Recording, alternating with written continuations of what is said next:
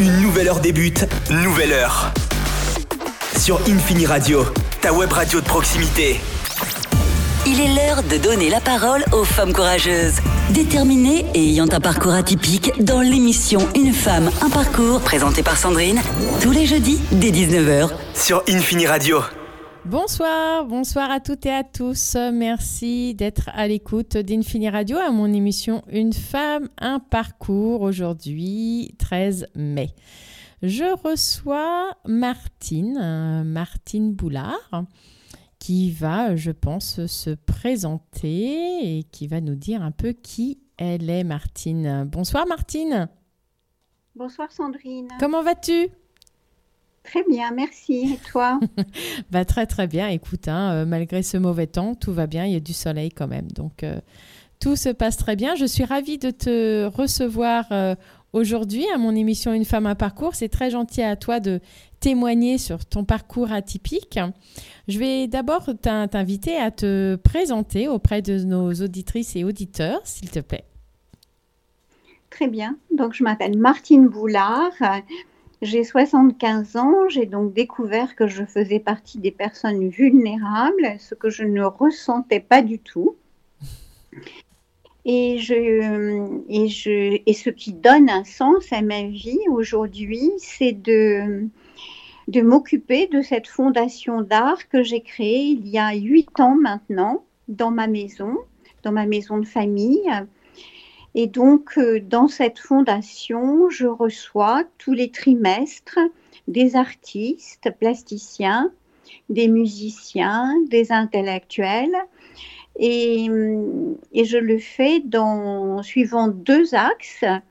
D'abord un axe anthropocène, c'est-à-dire que euh, les artistes que je reçois sont concernés par la défense de la nature mhm et ensuite dans un axe d'esprit des salons, c'est-à-dire que tous les, tous les arts, euh, tous les arts et lettres, toute la culture euh, se, se, complètent les uns les autres. C'est-à-dire que quand je reçois un artiste euh, plasticien ukrainien, j'invite euh, euh, l'ambassadeur d'Ukraine, euh, j'invite des romanciers ukrainiens, des musiciens ukrainiens, etc. Quand j'invite des Libanais, on se tourne vers la situation au Liban avec des intellectuels qui écrivent sur euh, le drame que vit ce pays aujourd'hui.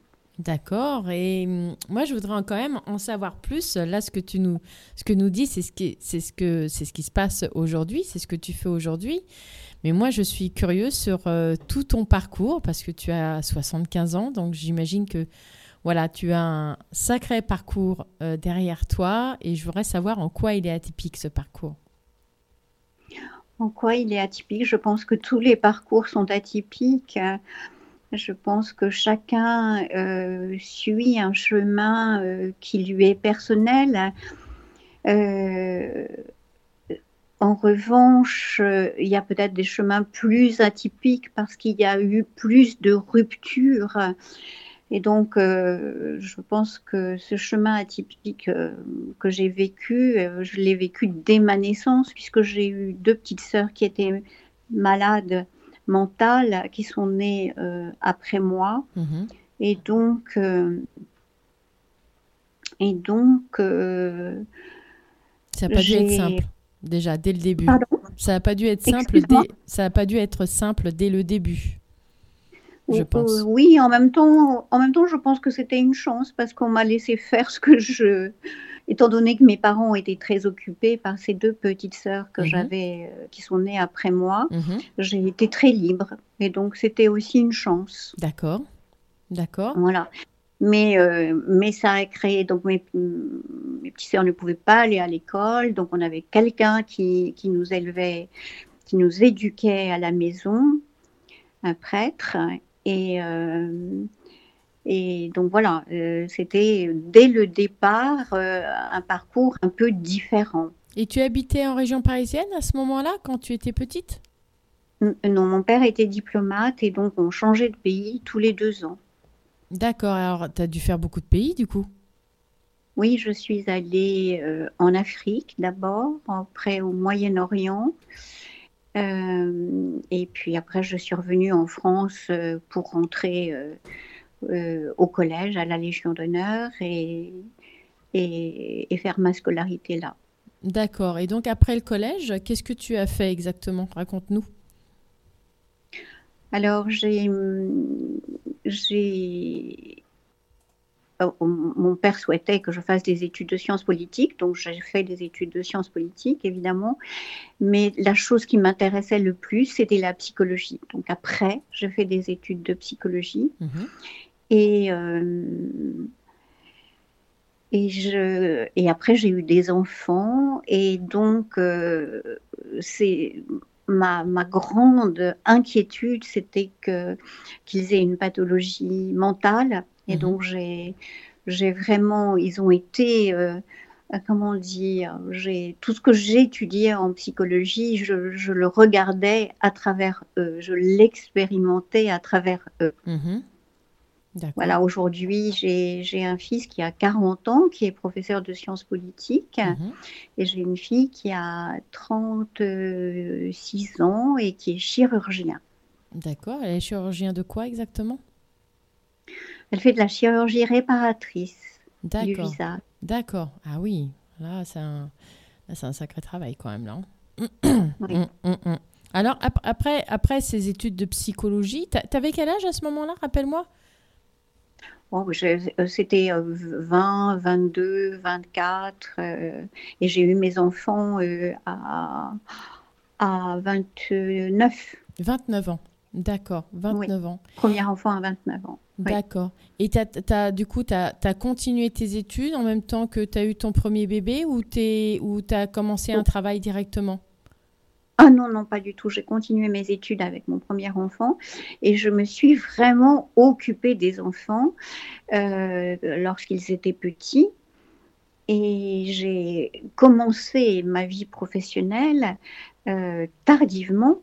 Mes enfants étaient déjà grands. En fait, je me suis séparée euh, du père de mes enfants et j'ai et j'ai commencé ma vie professionnelle à partir de ce moment-là.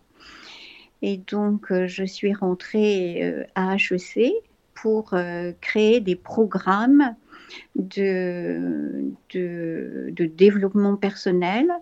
Et puis, j'ai créé la première école de coaching à HEC. Ah oui, quand même. Et, et j'ai j'ai lancé tous les, le début des référencements dans les grandes entreprises du CAC 40, EDF, L'Oréal, Danone. J'ai lancé le référencement des coachs dans ces entreprises-là. C'était dans les années 2000.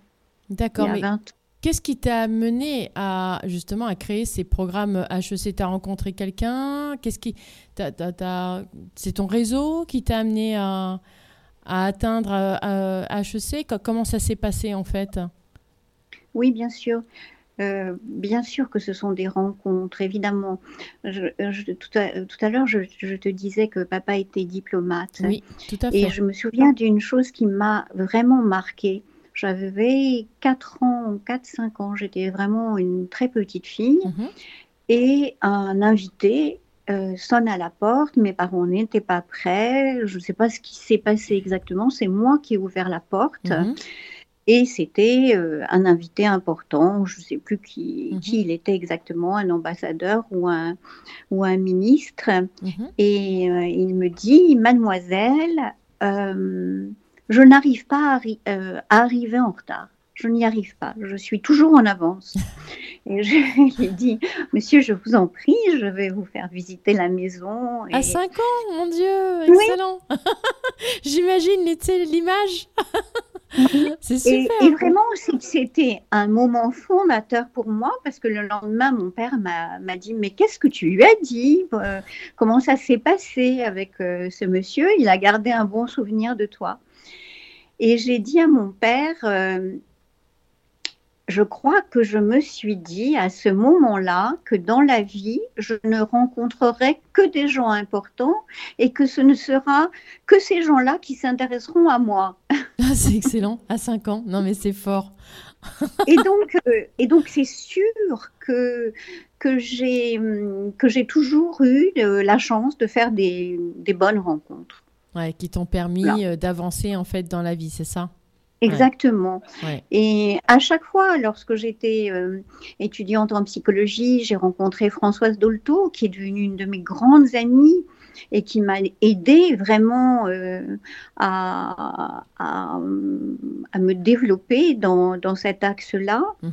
J'ai rencontré le docteur Cormand, qui était... Euh, un grand psychiatre euh, qui était l'inventeur de la morphopsychologie. Je suis devenue très proche de lui. Euh, à, sa, à sa mort, je suis devenue la présidente de la, de la Société française de morphopsychologie. C'est vraiment quelqu'un qui m'a terriblement aidée. J'ai rencontré aussi le professeur Antoine de la Garandrie, qui est le premier à avoir parlé des mémoires visuelles et auditives. J'ai fait un travail avec lui j'ai beaucoup aidé mes enfants à comprendre s'ils étaient plus visuels ou auditifs. Mhm. Voilà. Et puis, euh, et puis lorsque, lorsque j'étais à HEC, je faisais mes séminaires à Châteauforme. Et le patron de Châteauforme, qui s'appelait Jacques Horowitz, euh, un jour m'a dit, euh, j'ai je comprends que tu fais des séminaires de créativité. J'ai envie de créer une fondation d'art à Châteauforme. Est-ce que tu veux bien t'en occuper? Et donc, je lui dis, je ne sais pas ce que c'est qu'une fondation d'art. Donc, à chaque fois que je, que je ne connais pas bien un sujet, pour l'approfondir, j'écris un livre. J'écris une quinzaine de livres de, psychologie en entreprise. Et là, je lui dis, si tu veux, je peux rencontrer les acteurs de, l'art contemporain et, et, quand je serai prêt, et écrire un livre sur l'art, euh, sur les acteurs de l'art contemporain. Et quand, je, quand ce sera fait, je pourrai créer ta fondation. Et donc, euh, euh, je me fais, je prends les journaux d'art, euh, Beaux-Arts, Connaissance des Arts, je regarde qui, qui sont les directeurs de musées, les galeristes, les artistes. Et la première personne qui me répond, c'est Jacques Lang. Oh, excellent. Et donc, Jacques Lang me dit, j'explique mon projet, et Jacques Lang me dit, c'est un très beau projet, je vous envoie mon conseiller. Son conseiller était Claude Mollard. Mhm. Et, et Claude Mollard euh, euh, devient un très bon ami mhm. et euh, m'aide vraiment à construire ce livre, à, élaborer les premiers pas de, la Fondation Châteauforme. Et le patron de Châteauforme décède et les successeurs ne souhaitent pas poursuivre la Fondation Châteauforme en disant que ce n'est pas leur objectif social, que c'est une dépense inutile. Donc la fondation s'arrête. Et je j'avais pris beaucoup de goût à ça. Et donc je dis à Claude je, je veux continuer mais comment? Et, Claude me dit mais pourquoi tu le fais pas chez toi puisque tu as une, une maison grande qui, qui a toujours eu cette tradition d'accueillir les artistes. Mhm. et je dis ok faisons-le faisons-le chez moi et donc, euh, Claude me dit, bon, je ferai l'exposition inaugurale. Jacques euh, Lang est venu l'inaugurer.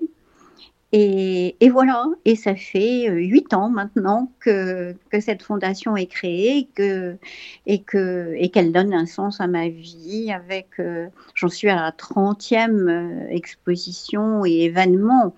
Donc c'est une, une, fondation qui délivre un prix d'art contemporain, un prix, euh, on en est au huitième prix, un prix que j'offre, euh, euh, je fais une donation à un musée de, l'artiste qui est le lauréat. Mhm. Et, et, voilà, donc là, on, va donner le huitième prix de, de l'Ermitage à un artiste qui s'appelle Jérôme de Lépine et qui est un artiste qui me touche infiniment. Tout le monde a été vraiment unanime pour euh, que ce soit lui le lauréat cette année. C'est un artiste qui a euh, une maladie des yeux et qui voit très flou. D'accord. Et donc, euh, en fait, c'est une maladie assez proche de la maladie qu'avait Turner. Et, il peint euh, comme ça, de, dans, dans, un univers d'ombre et de lumière. Mhm. Et, et, tout le monde a été extrêmement touché par, euh, par son travail. Donc euh, cette année, je vais offrir une toile de, de Jérôme au VDAC, le Fonds départemental d'art contemporain Île-de-France. D'accord. Du département des Hauts-de-Seine. Et, nous, nous, célébrerons ce prix euh, au château de Sceaux. Il y a possibilité de voir ces œuvres à Jérôme? Bien sûr, sur le site euh, du Fonds culturel de l'Ermitage, il, y a, toutes les expositions. Il y a les 30 expositions qui ont les 27 pardon, expositions qui ont été faites à l'Ermitage, avec à chaque fois euh, euh, les revues qui ont été imprimées, les, les, photos de l'exposition dans la maison, les vidéos les vidéos, etc. ça sera intéressant de, de, de, voir ça. Hein. C'est, euh, Il y a beaucoup de couleurs. Ça, ça, c'est, c'est... Il y a très peu de couleurs. Il y a très peu de couleurs soit des bleus, soit des, soit des terres. D'accord. Et c'est vraiment l'ombre et la lumière. Il y a un bleu foncé et puis euh, un, un, blanc qui arrive, euh, ou une terre et, et, un beige qui arrive, et ça représente des, des paysages terrestres ou marins. Euh, il y a un tableau qui est ici chez moi qui s'appelle Lutte. c'est on sent qu'il y a un attroupement et un combat. Et j'ai un autre tableau ici qui s'appelle Le prophète. on sent aussi que quelqu'un descend de la montagne. Voilà, c'est magnifique. J'imagine, je, regarderai. Hein. Ça, euh, je te mm. promets, je regarderai. Euh, c'est quand même. Euh, oui, ça donne, ça donne envie ça donne envie.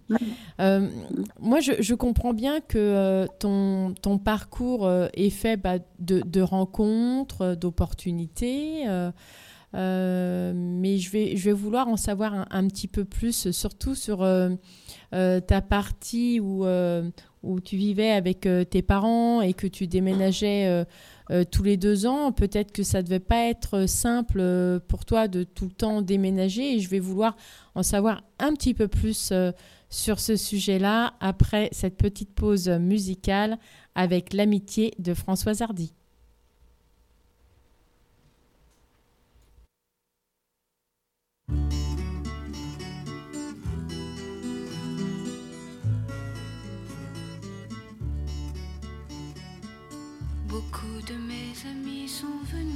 Nuages, avec soleil et pluie comme simple bagage.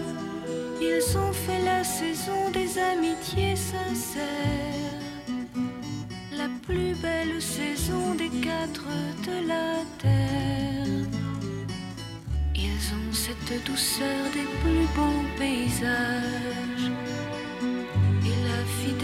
des oiseaux de passage leur cœur est gravé une infinie tendresse. Mais parfois dans leurs yeux se glisse la tristesse.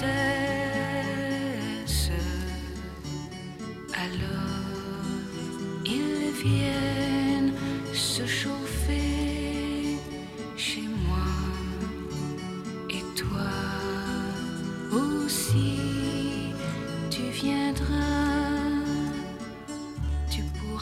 repartir au fin fond des nuages et de nouveau sourire à bien d'autres visages, donner autour de toi un peu de ta tendresse lorsqu'un autre voudra te cacher sa tristesse.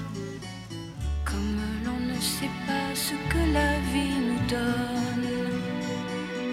il se peut je ne sois plus personne. S'il me reste un ami qui vraiment me comprenne, j'oublierai à la fois mes larmes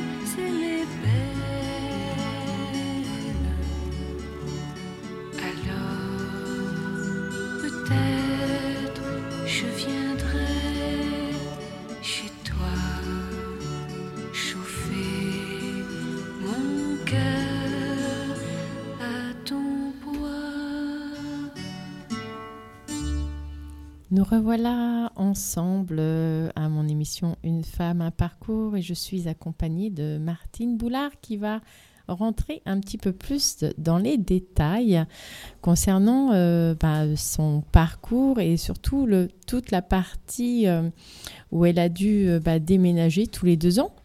c'est ce que j'ai compris, puisque tu étais voilà, enfant d'un ambassadeur. Donc je pense que, enfin je sais pas, peut-être que je me trompe, mais ça devait pas être non plus très facile de changer tous les deux ans. Comment ça se passait pour toi? Oui, en effet. J'étais la nouvelle à chaque fois et je détestais ce mot. Je n'avais qu'une envie, c'est de m'intégrer au plus vite et qu'on ne m'appelle plus la nouvelle. Et je me souviens que au Maroc, par exemple, je, euh, j'adorais réciter des poésies. Donc, euh, au Maroc, on me, le professeur de français me demandait de réciter des, des poésies. Mhm. Et au bout de trois semaines. Il m'a dit, mais non, mais c'est pas possible. Tu as pris l'accent de tout le monde ici. Je peux plus te faire réciter des poésies. Donc je le faisais pour m'intégrer, mais c'était pas ce que mon professeur de français souhaitait. Ah, d'accord. Bon. Dommage. voilà. dommage, tu faisais des efforts pour, euh, pour t'intégrer et du coup, euh, bah, c'est dommage. Et les, et les autres pays où tu es allé, ça a été pour toi? Tu as pu euh, facilement t'intégrer ou il y a des pays où c'était plus facile que d'autres peut-être? Non, c'était toujours la même chose. C'était c'était toujours ne plus être la nouvelle. Et comme j'ai un tempérament curieux, de toute façon, tout, tout m'intéressait.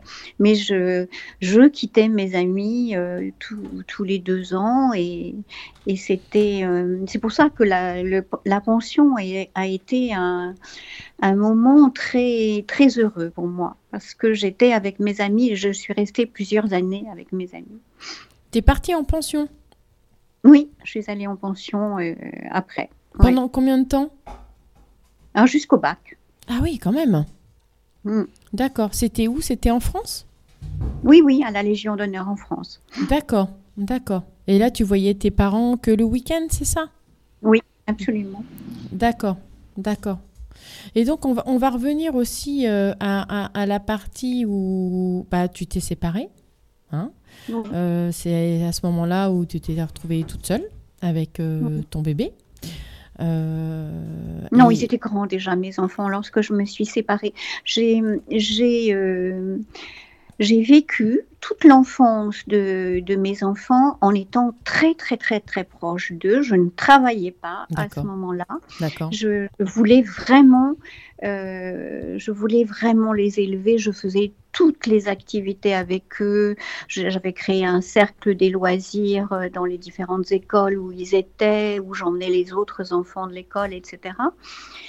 Euh, et, quand je me suis séparée, euh, je me suis dit, ben, maintenant, je, dois travailler, je dois gagner ma vie, je, dois, je ne peux pas rester comme ça. c'est sûr. Et mm. ça a été une période de, de, flottement, ça a été une période de, de, grande anxiété à me dire, mais je ne sais rien faire. J'ai été euh, euh, éloignée de, tout, de toute activité professionnelle, de tout réseau centré sur la maison, sur la famille. Je, je suis incapable de, de, faire quelque chose. Et très vite, euh, je faisais de l'orientation scolaire bénévolement, mhm. puisque j'avais fait de la psychologie. Oui. Et donc, mais vraiment extrêmement rapidement, je me suis dit, mais euh, je dois, euh, je dois rentabiliser ça. Et ce n'est pas l'orientation scolaire que je dois faire, c'est de l'orientation professionnelle. C'est en entreprise que je vais pouvoir gagner ma vie. C'est pas dans un lycée que je vais pouvoir gagner ma vie. Et très vite, euh, des rencontres se sont mises en place et j'ai pu créer un premier programme à HEC, puis après en développer plusieurs. Et d'où te vient toute cette inspiration euh, Enfin, comment tu trouves toutes ces idées, toutes ces parce que ces programmes, faut les construire, faut sur quoi tu te bases Comment tu faisais pour construire tous ces programmes-là? Bon, j'avais une base de psychologie, donc c'était facile. J'avais beaucoup de tests à ma, à ma disposition. J'avais euh, euh, j'avais un ami qui, euh, qui faisait de l'animation, qui me montrait comment, comment je pouvais associer, parce que lui était animateur, mais il n'était pas psychologue. D'accord. Donc, on, partageait nos compétences. J'ai appris avec lui l'animation, lui a appris avec moi la psychologie, mhm. et on a fait former un, très bon tandem. D'accord. Ah oui, je vois. Ouais, quand même. Ouais. Donc, et, tu me dis comment je fais? En fait, comment je fais devant une difficulté? Je, je, je cherche un chemin, ça ne marche pas. Je cherche un autre chemin je sens que une opportunité euh, euh, s'ouvre et je, et je la réalise tout de suite. Je suis d'une nature impatiente. Je ne peux pas laisser quelque chose euh, traîner. Je ne peux pas remettre au lendemain ce que je pourrais faire le, jour même. Je ne me couche quand j'ai fait tout ce que j'avais dit que je devrais faire dans la journée. D'accord. Donc en fait, tu as, testé un chemin. Si ça marche pas, J'en cherche un autre. Voilà, t'hésites pas à en chercher un, autre. C'est intéressant ce que tu dis là. T'hésites pas à en chercher un autre euh, jusqu'à temps que qu'il y ait une opportunité et, que ça fonctionne. C'est ça, hein? Exactement, exactement. Il faut. enfin, moi, j'abandonne très vite ce qui ne marche pas. Euh, et je pense que c'est une grande clé. Ouais, t'as pas euh, tort. Insister, Insister sur un truc qui ne marche pas, c'est vraiment se mettre dans des difficultés. Donc, quand ça ne marche pas, je fais contre mauvaise fortune bon cœur et je change de chemin. D'accord. Et tu te donnes un timing, par exemple, quand tu te, quand tu te, te lances euh, vers une direction, euh, et tu vois que ça marche pas. combien de temps tu te donnes ou est-ce que tu te donnes pas de temps? Est-ce que tu te donnes du temps? Ah non, non, je combien? me, Je me donne toujours un temps. Un objectif, ça doit être précis, possible et quantifiable. Donc, je me donne vraiment euh, toutes sortes de mesures pour voir si j'atteins mon objectif ou pas. D'accord. Ok. c'est intéressant ça même pour moi. ça me fait réfléchir. Mais c'est euh, ouais, c'est vrai que pourquoi pas. il faut. C'est vrai qu'il faut tenter de toute façon. Hein, euh, qui ne, comme on dit, qui ne tente rien à rien. Oui. Euh, donc et puis c'est vrai qu'il faut pas s'obstiner sur des choses qui ne fonctionnent pas. T'as raison. T'as raison. Mm. Tu as tout à fait raison. Et on va, bah, on va faire une petite pause, hein, une, une, belle, une belle pause musicale avant de passer un, un autre sujet, on va écouter La maison où j'ai grandi de Françoise Hardy.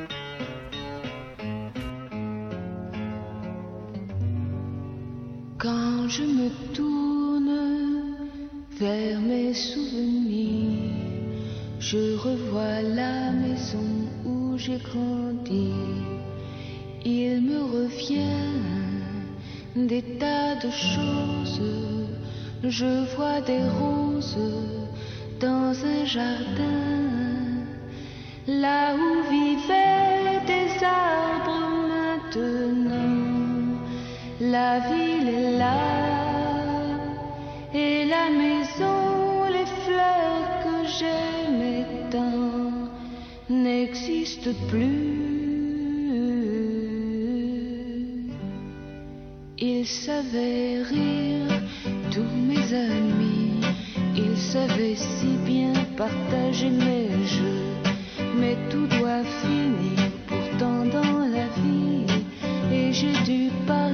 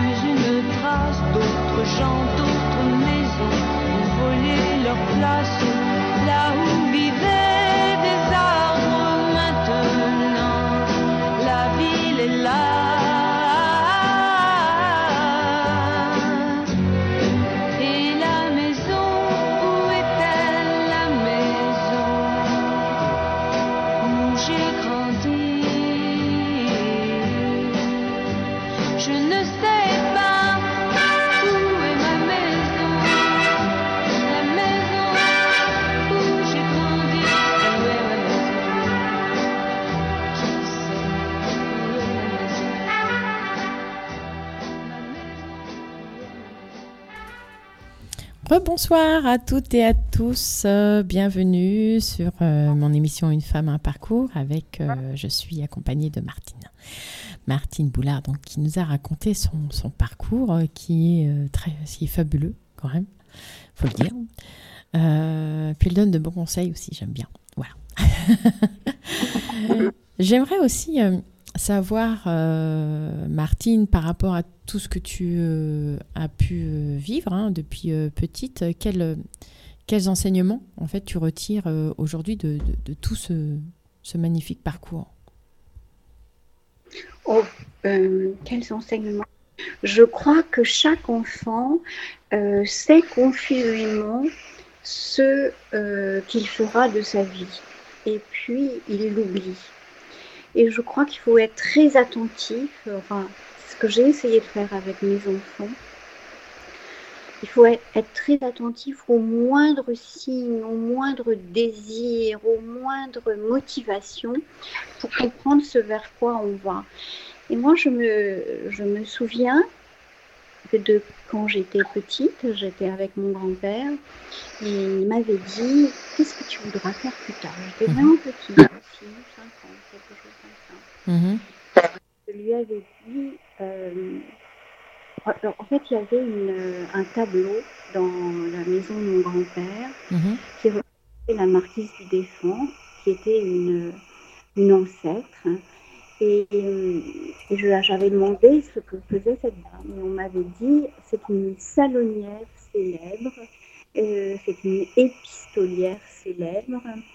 Et elle a vécu toute sa vie entourée de gens, euh, d'intellectuels, euh, de gens qui ont fait euh, l'esprit des Lumières.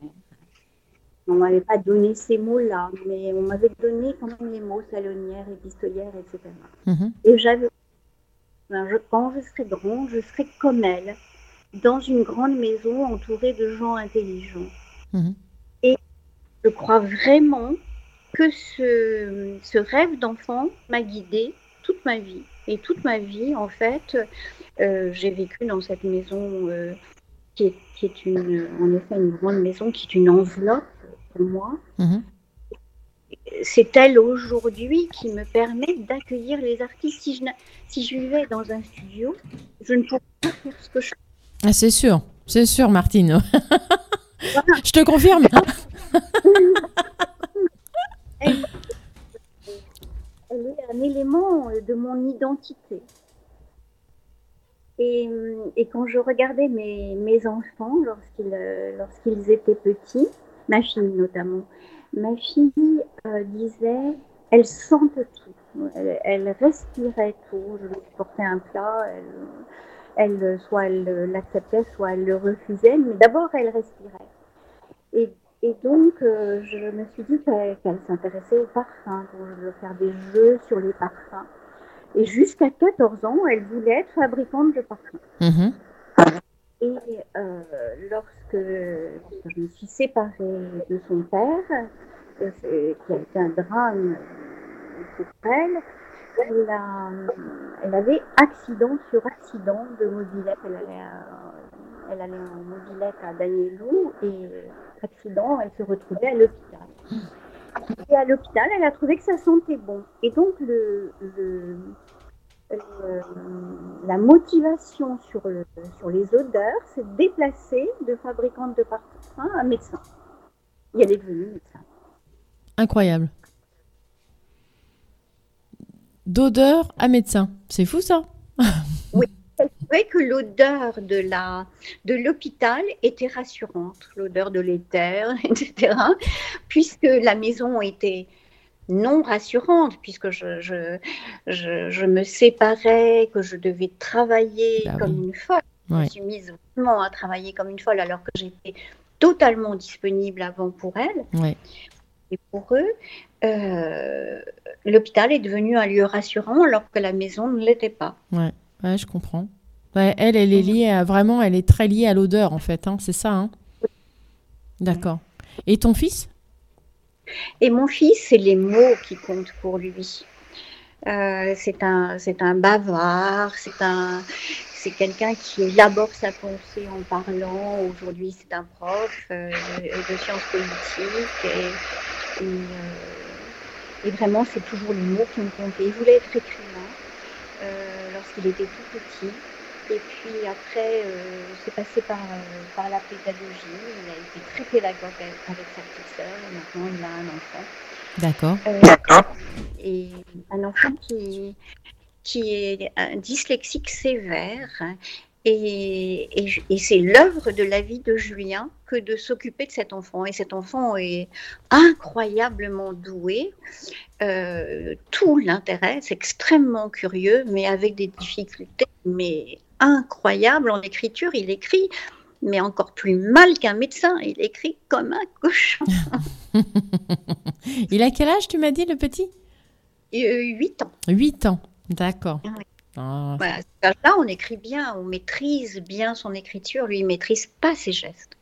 ah, ça va venir peut-être. Peut-être, on Ah, verra. En ouais. tout cas, euh, euh, euh, il, euh, il fera sûrement des, des- des choses intéressantes. Oui, très certainement. J'ai d'autres questions pour toi, même si on arrive à la, f- vers la fin de l'émission, il nous reste encore un, quart d'heure.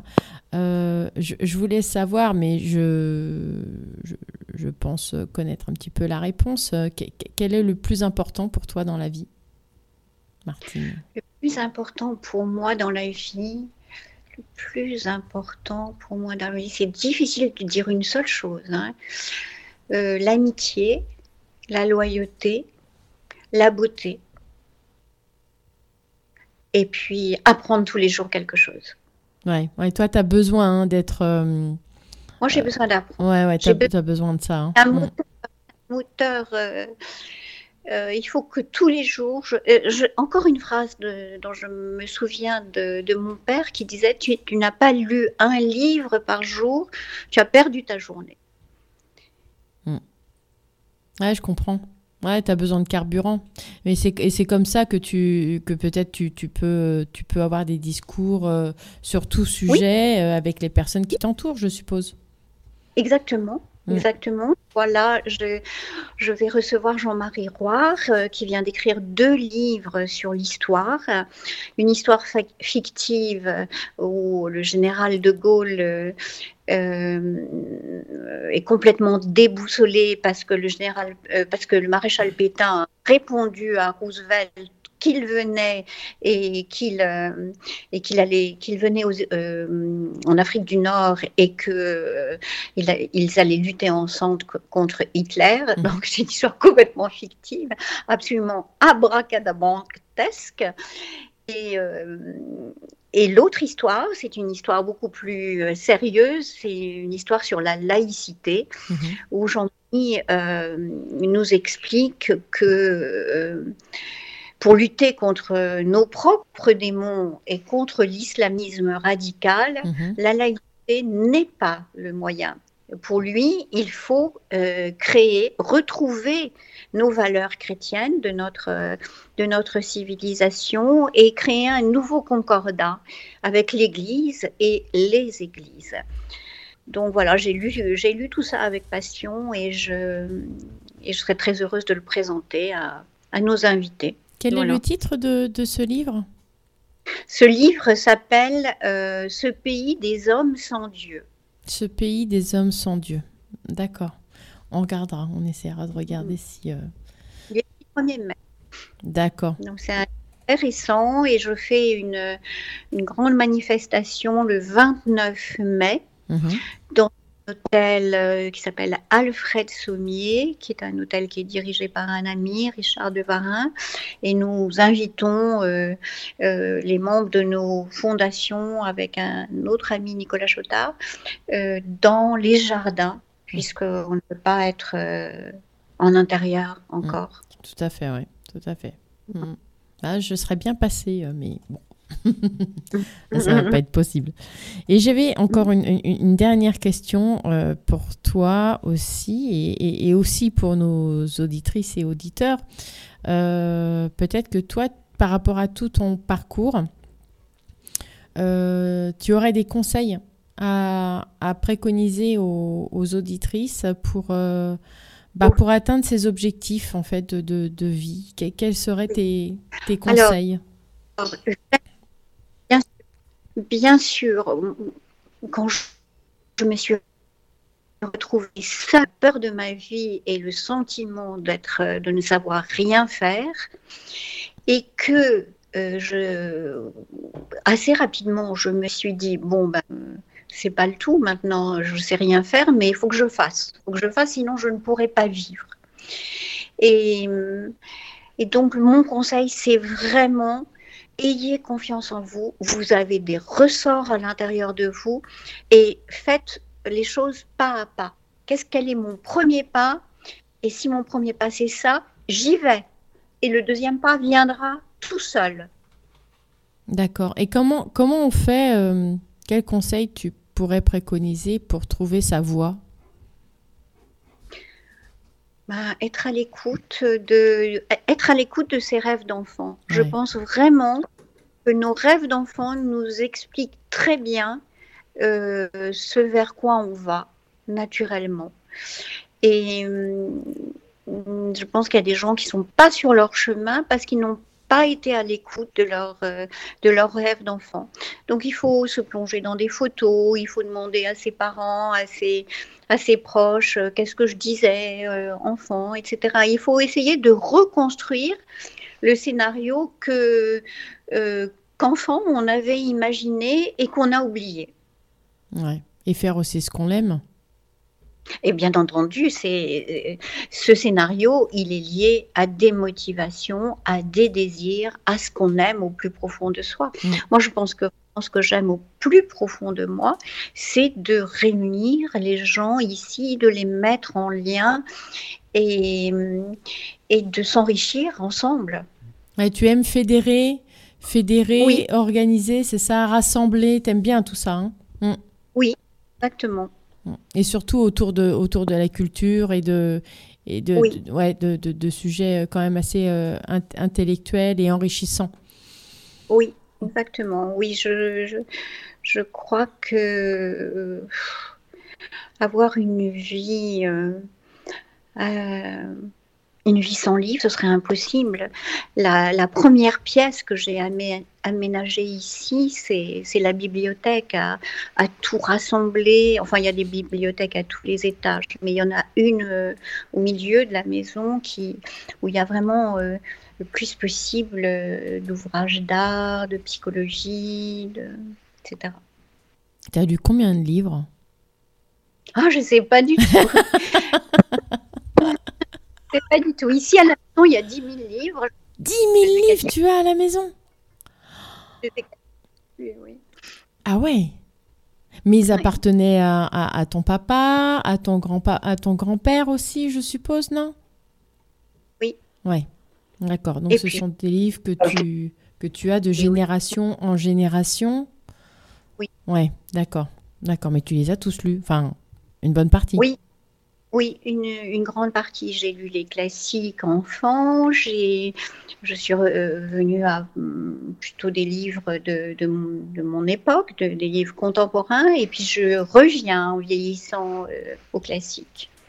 J'ai lu et Barbé d'Aurevilly. C'est une écriture extraordinaire que j'avais oubliée. Et tu te plonges dedans. Tu, en fait, tu voyages au travers ces livres maintenant. Je voyage. C'est ça, hein. Oui, Oh. oui. Elle va nous faire rêver, Martine. Nous allons faire une petite pause euh, musicale avec Ma liberté de Moustaki.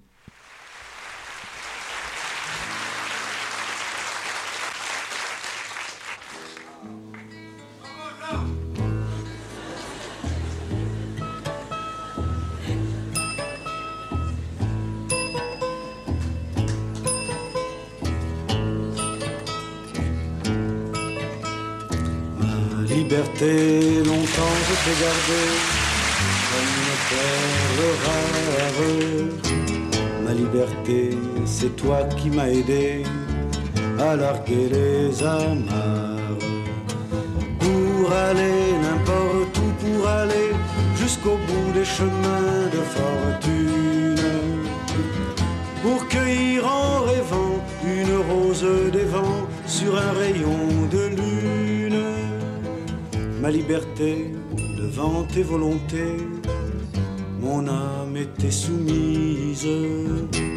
Ma liberté, je t'avais tout donné, ma dernière chemise. Et combien j'ai souffert pour pouvoir satisfaire tes moindres exigences. J'ai changé de pays, j'ai perdu mes amis pour gagner ta confiance. Ma liberté, tu as su désarmer toutes mes habitudes. Ma liberté, toi qui m'as fait aimer, même la solitude. Toi qui m'as fait sourire quand je voyais finir une belle aventure. Toi qui m'as protégé quand j'allais me cacher pour soigner mes blessures. Ma liberté, pourtant je t'ai quitté une nuit de décembre. J'ai déserté les chemins écartés que nous suivions ensemble.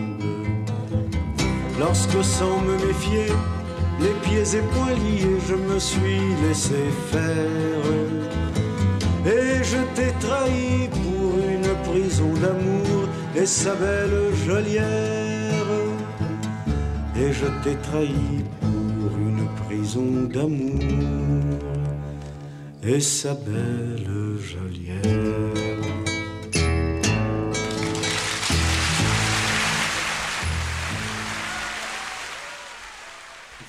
Nous revoilà ensemble à mon émission Une femme, un parcours avec euh, Martine. Martine Boulard qui nous a expliqué donc tout son parcours et j'aimerais pour euh, terminer, parce qu'il nous reste à peu près cinq minutes, mais j'aimerais bien euh, qu'on termine avec toi, euh, Martine, sur les futures expositions que tu vas réaliser au sein de l'Ermitage qui se situe à Garches. Oui, très bien. Alors, donc, au mois de juin, j'ai un artiste ukrainien qui s'appelle Misha Sidorenko, qui fait une peinture, comment dire, euh, peinture très sensible. Euh, il a étudié à l'Académie des beaux-arts euh, d'Ukraine par- avec un professeur qui, euh, qui aimait l'école de Paris, par-dessus tout, qui aimait, euh, euh, qui aimait euh, Chagall, etc. Et donc, il est très influencé par cette peinture euh, onirique. Et avec lui, j'ai invité euh, deux musiciens, harpistes et flûtistes ukrainiens mhm. Lisa et Denis Nikolaïev, qui, qui vont jouer Thaïs de Massenet. Et avec eux, j'ai aussi invité un comédien, euh, Jérôme Moser, qui, euh, qui va dire euh, Victor Hugo, la légende des siècles. Ce sera une, une après-midi, le 26 juin, très poétique, très, très douce, j'espère ensoleillée. Fin, fin, septembre, puisque donc c'est tout, à tous les changements de saison, tous les trois mois. Fin septembre, j'ai invité un artiste qui s'appelle Florent Mabila et qui est un artiste véritablement anthropocène. Il fait des empreintes sur les arbres avec des papiers japonais, des papiers froissés. il fait un très beau travail où on voit la vie, euh, la vie d'un arbre euh, euh, sur un papier froissé. Avec lui, j'ai invité un professeur au Collège de France qui est spécialiste de l'histoire des religions et de l'histoire de, la Perse, de mhm. l'iranité, mhm.